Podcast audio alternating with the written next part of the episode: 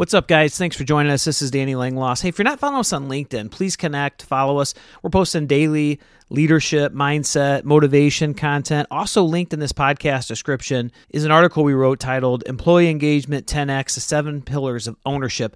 Ownership changes the game. Ownership is our team members' extreme psychological and emotional commitment to the team, to the organization, to our goals, to our purpose. It's when people do things because it's important to them, not because they're told to do it. Changes everything. All right, here we go. Let's get after it. There are so many things that impact our ability to achieve success, but none are more important than leadership. Individuals and organizations rise and fall with leadership. We are here to help you rise. Thank you for joining us. This is the Leadership Excellence Podcast.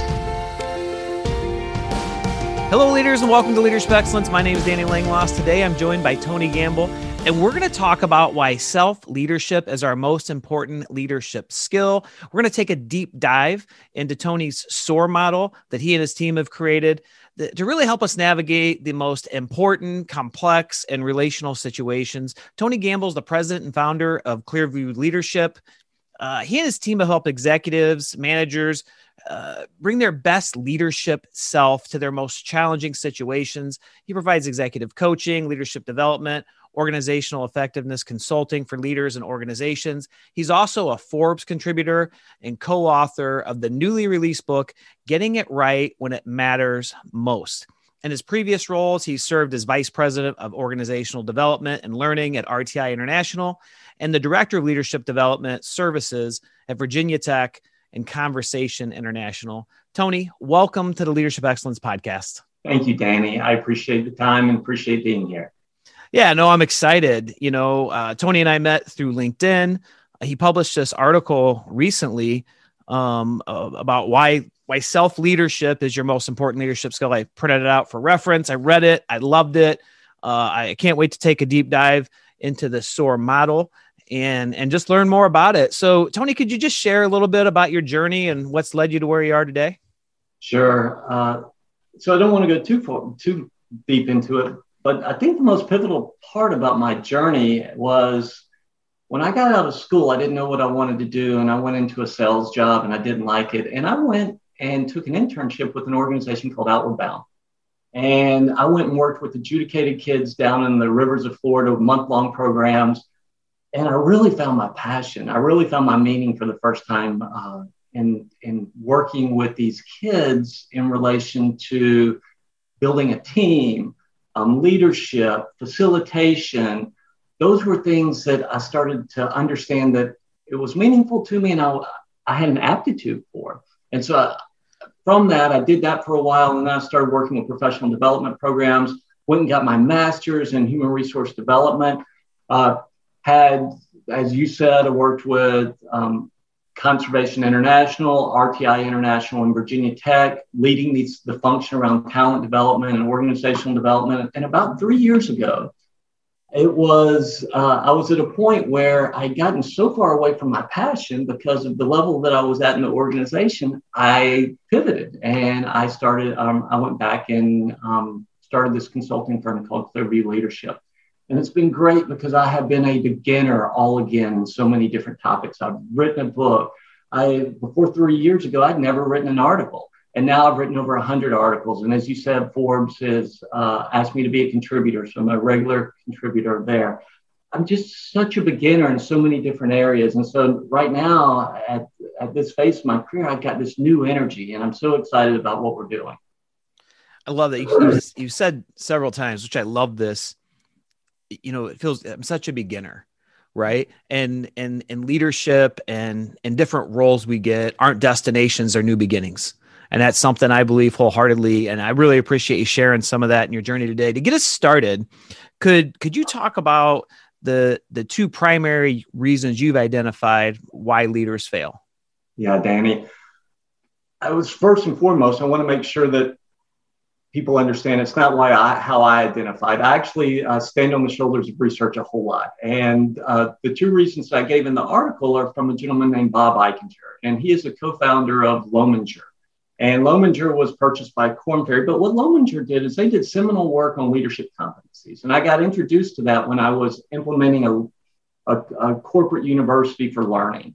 Um, and we were purchasing leadership competencies, and uh, Korn Ferry actually purchased uh, Lominger, and we purchased uh, those competencies. And I started doing reading from Bob Eichinger because he's done the seminal research on leadership, what makes leaders great, what are competencies for leaders, and he also has done research on the derailers of leadership. And I actually had an opportunity at a conference to be in a working group with Bob. And it was uh, really cool to just, I'd seen his work and then just have conversations. And one of the things he said during the uh, working session that we had is he said, We identified with Lominger 77 competencies why leaders are successful. He goes, But when you think about why leaders fail, we did research for over 20 years, and it really comes down to two major things why leaders fail. And he said the first was because of failed relationships. And he said the second was because people failed to continue to learn. And then as I started to explore that, it this failed to continue to learn was more around learning agility. It was more around failing to update my lens, failing to take on new practices, failing to evolve into new situations. And so the reason that really stuck with me is the two reasons uh, leaders primarily fail is because that's what I experienced as a leader. And that's what I've also experienced in working with leaders is the reason they people struggle and fail and their biggest challenges aren't because they can't pick up a knowledge or skill.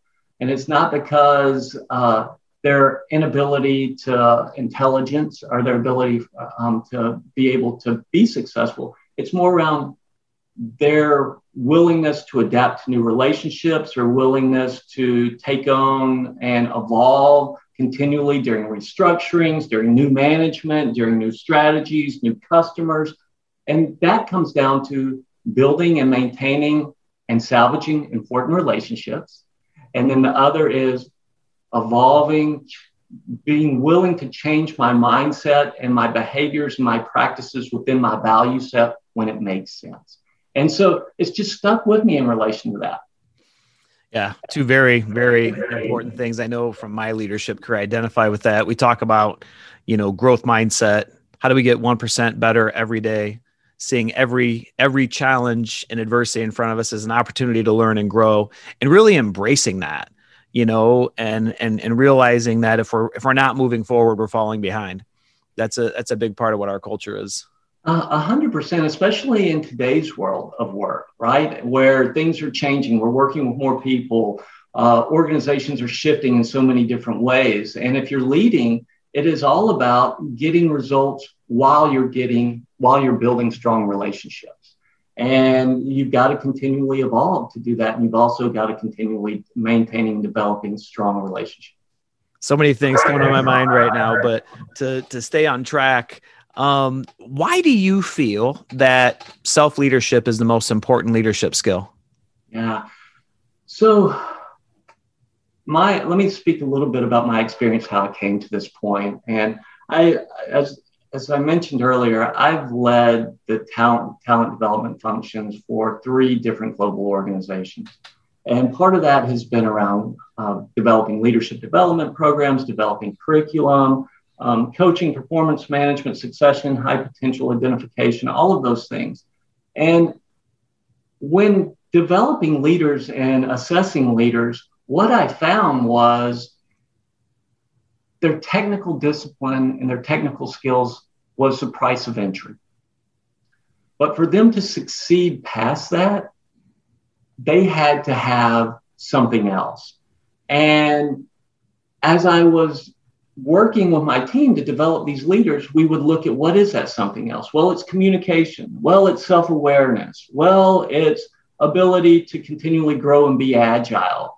Uh, there's just this plethora, being mindful, having difficult conversations. There's just this whole group of, of concepts that were becoming so important um, for leadership, actually for employees to be successful, and especially leaders to be successful. And so I used to work for a CEO, and he said, he told me something that stuck with me. He said, any idiot can make something complicated. It takes somebody really smart to make something simple. And so that's what I wanted to do with this. And so I could not find anything that focused on putting all these concepts together in a simple, practical way. And so that was what I chose to do. And what we did is we looked at what is self leadership, and we define self leadership with four components, and as we call it the SOAR self leadership model. Um, and it's self, understanding and having self awareness, uh, understanding your purpose, your meaning, your values, your strengths, your weaknesses. And then as soon as you run into an important, complex relational situation, your outlook, which is the O, comes into mind. And how do you manage your bias? How do you manage your emotions to be effective and regain balance? How do you bring the right outlook before you get to this action piece of that uh, of the SOAR model? And when we talk about action, the action that we have in the workplace to facilitate movement is our conversations. And so, how do we engage others in conversations with empathy? How do we ask high quality questions and listen? How do we have, have these high stakes conversations? And how do we manage defensiveness and ours and others in these conversations? And then the R stands for reflection. How do we start to continually grow and evolve through practicing, through getting feedback, and through reflecting? um, and having a, a, practice of reflection. And so, what we tried to do is say, put together this SOAR model self, outlook, action, and reflection and look at the fewest most important things that people needed to get the results of being self aware, being mindful, uh, being emotionally intelligent, having social intelligence, and learning agility. We tried to put all of that in there, but we took it from a human centric practice, our human centric lens about this is how we engage these situations. I bring myself to every situation, and that impacts my outlook when I when I engage in the situation. And then I act, and then I reflect, which improves my self awareness, which brings me a better outlook, which allows me to act more effectively. And I reflect again. And so that's the cycle that we started to use. And we the real shift was all this information is out there, but it's hard to get and put together because it's so vertical by discipline. And what we try to do is take it from a person's perspective. Well, the, the humanistic, get a little oh. feedback there. The, the humanistic side of leadership is is such an important thing. You know, 21st century leadership requires us to lead the whole person. It, it requires us to be human. The authoritarian top-down style of leadership no longer works. People just won't accept it. You hear things about, you know, workplace culture, but really transitioning to workplace experience. You know, what's happening with people outside of the organization, you know, doesn't go away when they walk into it. When they leave the four walls of your organization, you know, it doesn't, the impact of that doesn't stay there. And so I really love this humanistic approach that you're talking about. Can we take a little deeper dive in leading self? So you said that was about, you know what are our values you know getting clear can you take a little deeper dive into the self portion of that yeah and self is when i think about self that is probably what traditionally in leadership development people focus the most on they either do a personality assessment uh, emotional intelligence assessment a 360 assessment so that's one thing that leadership, traditional leadership development programs have included in that. When we're looking at self, we're looking at self in a vacuum. What are our values? What are our motivations? What are what is our best self? Uh, what what is our worst self? Uh, what is our purpose? Um, and being able to have that clear understanding of who we are is central to be able to make adjustments and engage as we move forward towards action. Okay, Tony. So we talked about self. Let's turn to Outlook right? So outlook has to do with with some of our preconceived notions. You talked about bias our emotions. This past week we released a podcast on the neuroscience of leadership learning about these pathways that are created. When when you work with somebody on outlook you know how do how do we overcome things like defensiveness? What are some strategies about how do we become less defensive? Yeah. So what's interesting to me about outlook is self is more static but once you add self and outlook, it's dynamic. And what I mean by that is, as soon as we engage with an important, complex, and relational situation, we end up having a lens that creates bias and it also creates emotions. And really, Outlook is about how do I create the most clear, well, actually, not create, how do I become aware of the outlook that I have? And how do I make choices around that to choose my best outlook? So, for example, uh, we bring multiple biases, right? We bring, when we're looking at a situation, we bring biases around thinking our views are best. We bring biases around not wanting to change a perspective once we've established it. We bring bias around making judgments about people and discounting their, their situation. How do we understand that and make allowances for that? How do we become aware of our emotions? How do we become aware of when we're engaging in an important complex situation? we a lot of times feel threats. We feel negative emotions, which don't enable us to be as successful or bring our best self into that situation. And so, what we talk about in the book is what are the practical ways that you can manage that? And we talk about first pausing. And pausing is understanding the best way to pause is it's hard to understand what your emotions are doing, but physically, sometimes we can understand that we've got a clenched jaw, that we've got a sinking feeling in our stomach, that we're feeling sweat, that we're feeling hot. Those are indicators that, hey, maybe I've been triggered. Maybe I need to regain balance. And then the second thing, which we all know, is breathe. How do you breathe? To uh, there's research around that our our breathing mimics our emotions. And that means, and you being a police officer know that when you get excited, you start shallow, fast breathing. But what also we know is our emotions mimic our breathing, which means if we start to regulate our breathing, our emotions go down. We've been given a tool to be able to bring calmness to ourselves in threatening times. And when I mean threatening, I'm talking socially threatening, right? Yeah. Um, yeah. Threatening times by just breathing. And then the third thing we talk about is labeling your emotion. Name it, tame it is what neuroscientists call it. And what the research, physical and neuro, uh, neuro research shows is that if you can identify and label your emotion, it moves it from the more primitive amygdala to your prefrontal cortex where you can problem solve. And it starts to bring you back down to balance in relation to that. And so those are some of the practical things that we talk about in relation to how do you in the moment, how do you make sure that you are bringing balance to your outlook so you can choose the best outlook for you to be able to move forward with action? What a great strategy, right? You think about that strategy. I think about in high stress situations as a police officer, intense moments as a leader, um, in difficult and complex situations. That ability to and as you talk about i'm like yeah exactly right? But it's a simple actionable thing. This pause. Pausing is has incredible power to it.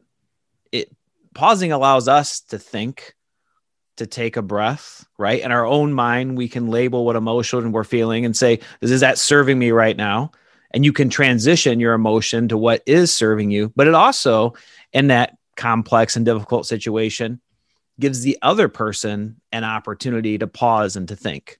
Yeah. And and they might have a preconceived notion as we do about how we might react in this complex situation. And by us staying under control, it actually helps them remain and come back under control and reduce stress and that threat in both of us. So I think you know what you've shared here is just really pure gold uh, when when you talk about this outlook and shaping your outlook. Yeah, and what you were just saying is our uh, our mirror neurons, right? We if we see somebody upset, we tend to get upset. If we see somebody angry, we start to feel feelings of angry of anger. So what you're saying is 100% right. We contribute to the dynamic of either making it more volatile or making it less and regaining composure. We've got to start with ourselves in relation because that's what we can control. Uh, and then once we've regained that balance, we're at a state where we can say, okay, what is my best intention for moving forward? What, because then that's what I'm doing is choosing my outlook at that point. I can't do that when I'm reacting or hijacked. But if I've regained that balance, I can go, okay, what is my best outlook for this action? What are my best outcomes for this interaction I'm about to engage in? Because what I know is that even if we're not aware of it, our actions are always a direct reflection of our mindset or our intentions. always, even if we don't understand it until afterwards. And so, if we can be deliberate about choosing our best mindset to bring our best self to this important, complex relational situation, we're going to be a lot better off. Wow. Fantastic. One of the things I've talked about this for for for years now is with people, you know, our thoughts and our feelings turn into actions and actions are what change the world, right? They change the relationship, they change the outcomes, they they change what happens.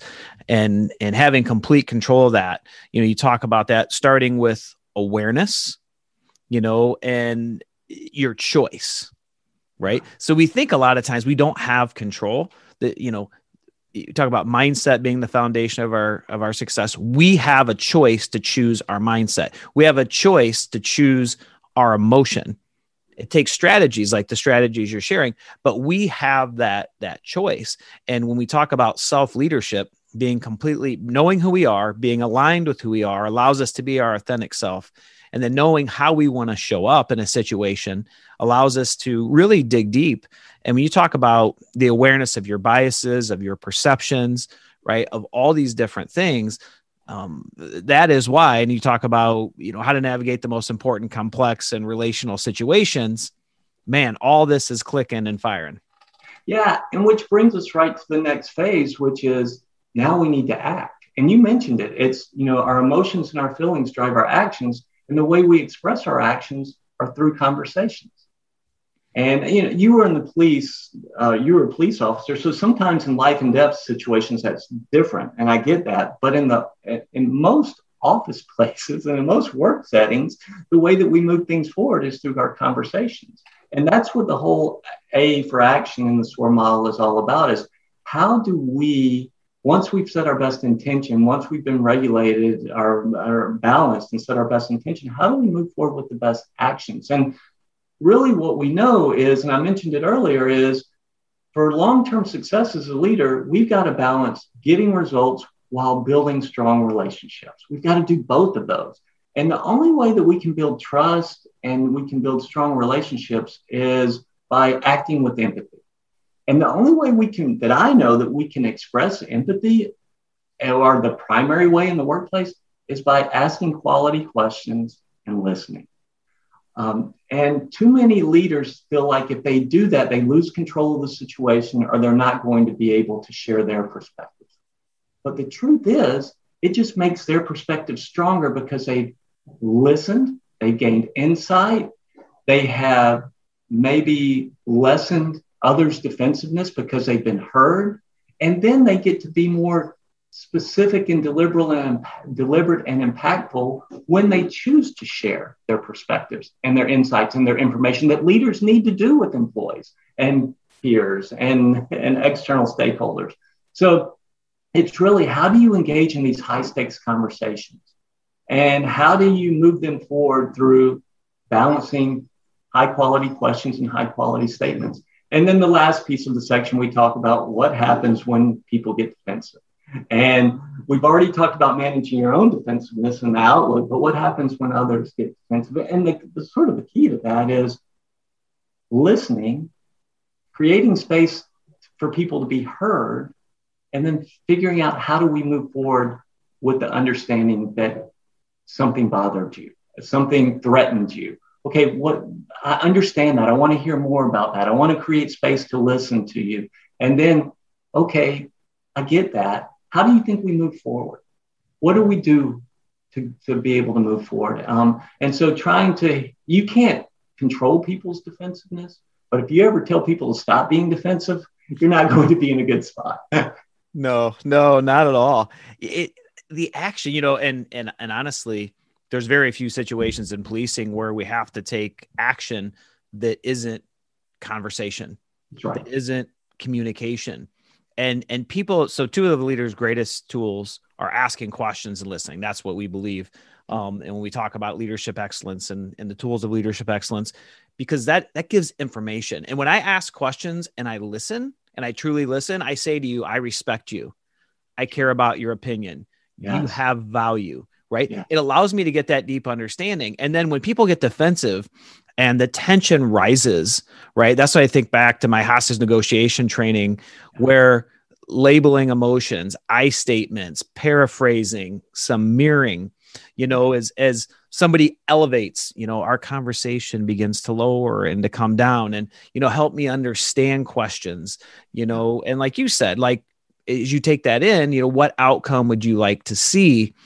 Because I, I do believe, and Chris Voss talks about every interaction is a negotiation. When we get in these complex conversations and when there is problems, um, and, and and the tension gets high, it really does the the the tools that make you a great hostage negotiator make you a very good communicator and give you you know your ability to act most successfully. Yeah, you just nailed so many aspects of, of that. Is showing respect through asking questions and, and listening. You talked about asking follow up questions, allowing for silence, um, and, and saying, Tell me more about that. What else is going on? Um, help me better understand that. These follow up questions have magic because it allows people to get further into their emotions or their thinking and get to their best perspectives in relation to that. And then, you said, then you said paraphrasing. And that's when in the book we talk about paraphrasing and then asking close-ended questions, which is interesting. It's saying, what I hear you saying is this, or you're feeling this, or you're angry at this. Is that right? Am I missing that? And asking a close-ended question to make sure. But that enables people to not just you've given them the space, but you've ensured understanding. And if you're off base, they can realign you. But it's building that relationship while you're moving your situation forward. No, absolutely. And then, and then the power of the pause. I mean, the power of the pause. What I found a lot of times, and you tell me if, if you've had a different experience, is a lot of times we become upset because of our emotions. A lot of times that isn't even logical.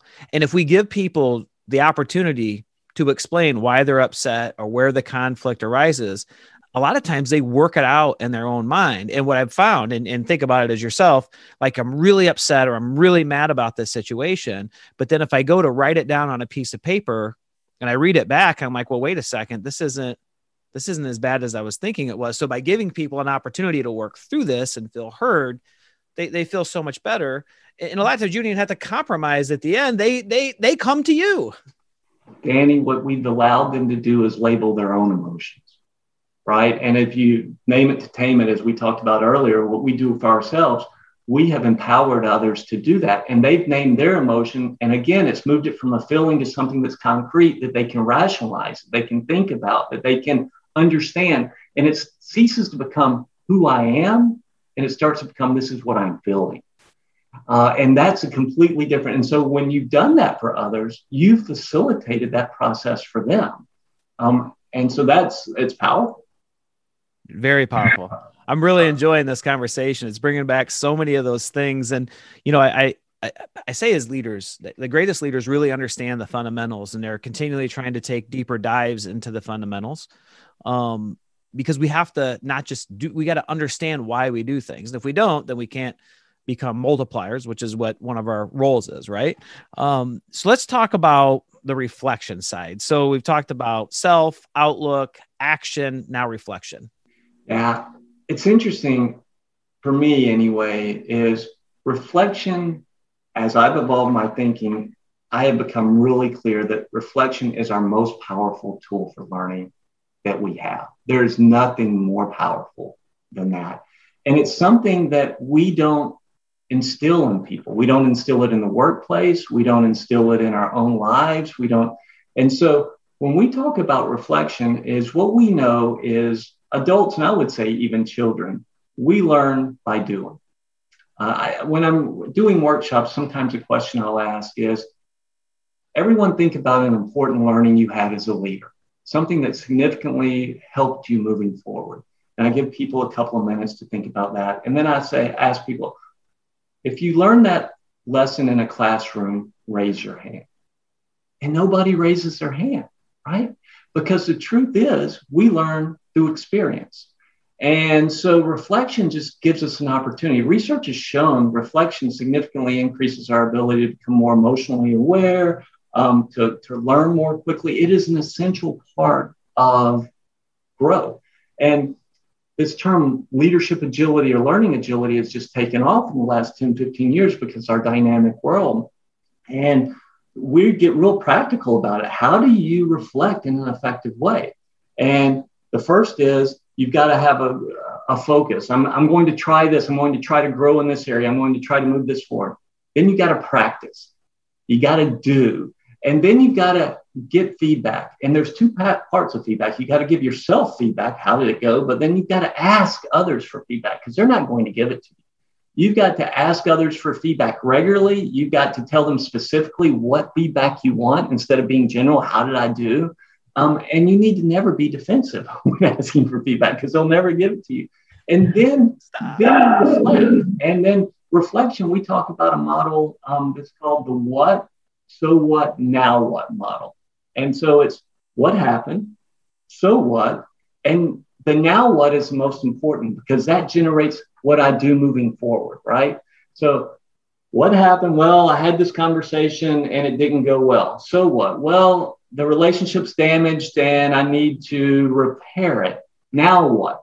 And that starts to move us forward in relation to that. And it's not that difficult. It is just at regularly looking at what, so what, and now what, and then practicing again. Love it. That, that reflection piece is something we often miss. And as you started talking about this, I'm like, you know, I, I knew you were going to get to it. The the the self reflection, right, and and the and being really honest with ourselves, being able to look in the mirror and seeing who we really are, what we've really done, how we really performed. But who have you developed relationships with that will be honest and open with you help give you that feedback because we all have blind spots and this reflection is really about you know creating that you know that more awareness eliminating those blind spots getting more pieces of this puzzle and in this growth about you know how do we continue to get better each and every day and then i think something that's really important on the reflection and, and and you might be getting this is it can lead to more action i know i've come out of some conversations and they just didn't go so well and you know uh, they ended okay but then i'll call and reach back and i'll say you know, hey Joe, I just wanted to touch base with you. I really care about you in our relationship. I just don't have a great a great feeling about how the conversation ended. I just want you to know I care about you and I'm sure we're going to work through this thing. And what that does, the investment in the relationship just changes everything. Yeah. A hundred percent. And I'm going to be a little more deliberate with that. We've reflected and you went straight to action. But what I would say is we've reflected, which gives us more self awareness which enables us to improve our outlook, which enables us to have better action, which we reflect on again, right? And that's why this cycle works, is because that's how we live it. As I said earlier, it's a human or it's a person centric cycle. It's not talking about, and I'm not diminishing the value of strengths or emotional intelligence or personality assessments or learning agility or mindfulness. All of those are important, but they're topical. But the SOAR model starts to look at it about how I engage it. And you just nailed it. You're like, it gave me better action. But the reason it gave you better action after reflection is because you had more self awareness and you brought a better and you chose a better outlook that enabled better action, which you're going to reflect on again and have more self awareness again. That is the cycle. And what that enables us to do is self leadership is how we express all of our abilities, knowledge, skills, values, passions, positions. It comes through us. And if we haven't developed that, it doesn't matter what else we learn or what else we develop because the the vehicle through which that is being expressed has not been taken care of or has not been deliberately built. Um, and so when I think about leaders and when I think about general development, where we really miss the boat is we put the emphasis on the wrong syllable. We would put all of the emphasis on building all of these technical skills and education around science, math, communication, all the technical aspects. When we train leaders, we talk about delegation, coaching, feedback, strategic planning, organizational design. All, all they're not bad, but it doesn't matter unless you have developed effective self leadership skills because that is the vehicle through which you express everything else that you know. And so it is the foundation. And I just, in putting together this book, and I, I need to say that it's a co author book, it's Scott Carbonara and I putting it together. What we believe so passionately is that this is what you need to focus on first. This is the foundation. And if you haven't focused on it, you need to go back because everything else is not going to be, it's not going to enable you to bring your best self to all the other skills, abilities, knowledge, emotions, goals that you have unless you've developed these advanced uh, self awareness skills. One more thing is what I learned in working with leaders and high poten- putting together high potential programs and, and identifying successors is the people that su- succeeded, they all had the technical skills. But the differentiator was they had a strong foundation of advanced self leadership skills. And I also believe the same thing for that to be in life. With my relationships, when I'm dealing in my family with my most important complex relational aspects, I need to bring self leadership for me to be successful within that. I need to take that ownership. Yeah. Yeah. The, the, the reason why, and like you said, based on research, that, that, that this program is built on, that this model is built on, you've, you've made an incredible case for why self leadership is the most important leadership skill. It all begins there. Tony, do you have a call to action for our listeners? I think I just talked about it, but I'll, I'll reiterate it just a second. Is I, I really believe that we need to start with self. And when we do start with self, it's more than just self awareness. It is understanding self, understanding our outlook, understanding how we choose the best outlook. How do we move forward in effective conversations and how do we continually grow through reflection? I think that is the call. It is invest in yourself. Um, and then all of these other attributes that you bring will be expressed, especially in your most important complex and relational situations. They will be, you will be bringing your best self those situations. And at the end of the day, that is our best self. We may not succeed at the end of something, but if we can say, you know what, we brought our best selves and then reflect on it and, and update and, and improve our outlook. But if we brought our best selves, we can live with that, right? And so my, my call to action is work on self, but it's more than just static self awareness. It is a whole approach to self leadership. Thank you, Tony. Where can people find you at? So you can find me on LinkedIn, um, as we found each other on LinkedIn. Uh, I we also have a website for uh, gettingitright.net for the new book, and actually the new book is called "Getting It Right When It Matters Most." Uh, I co-authored it with Scott Carbonara, and you can also uh, reach me at my Forbes contributor page. Um, and so that's Tony Gambill under Forbes Leadership. And so those are ways you can reach out to me. You can always reach out on LinkedIn, and I'm always happy to respond and get to, uh, get to add to my network. Well, thank you. We appreciate that. And we appreciate you coming on the show today. So much knowledge, so many nuggets, so many actionable things for our listeners to do once they stop listening to the episode. Yeah. Danny, thank you so much for the opportunity to be a part of this, for me to um, be welcome to your platform. I really appreciate it. Today, you know, Tony talked about, you know, the, the two biggest derailers of leadership, failed relationships and failure to that continued learning. He, he made an incredible case, uh, and I'm convinced why self leadership is our most important leadership skill. And he didn't just make a case for us, he gave us a framework to improve our self leadership, the SOAR model, self, outlook, action and and reflection um, so many so many takeaways. To our listeners if you enjoyed this episode please consider hitting that subscribe button so you never miss another episode. Give us a rating or review uh, so we can help reach more people organically. And remember always be committed to excellence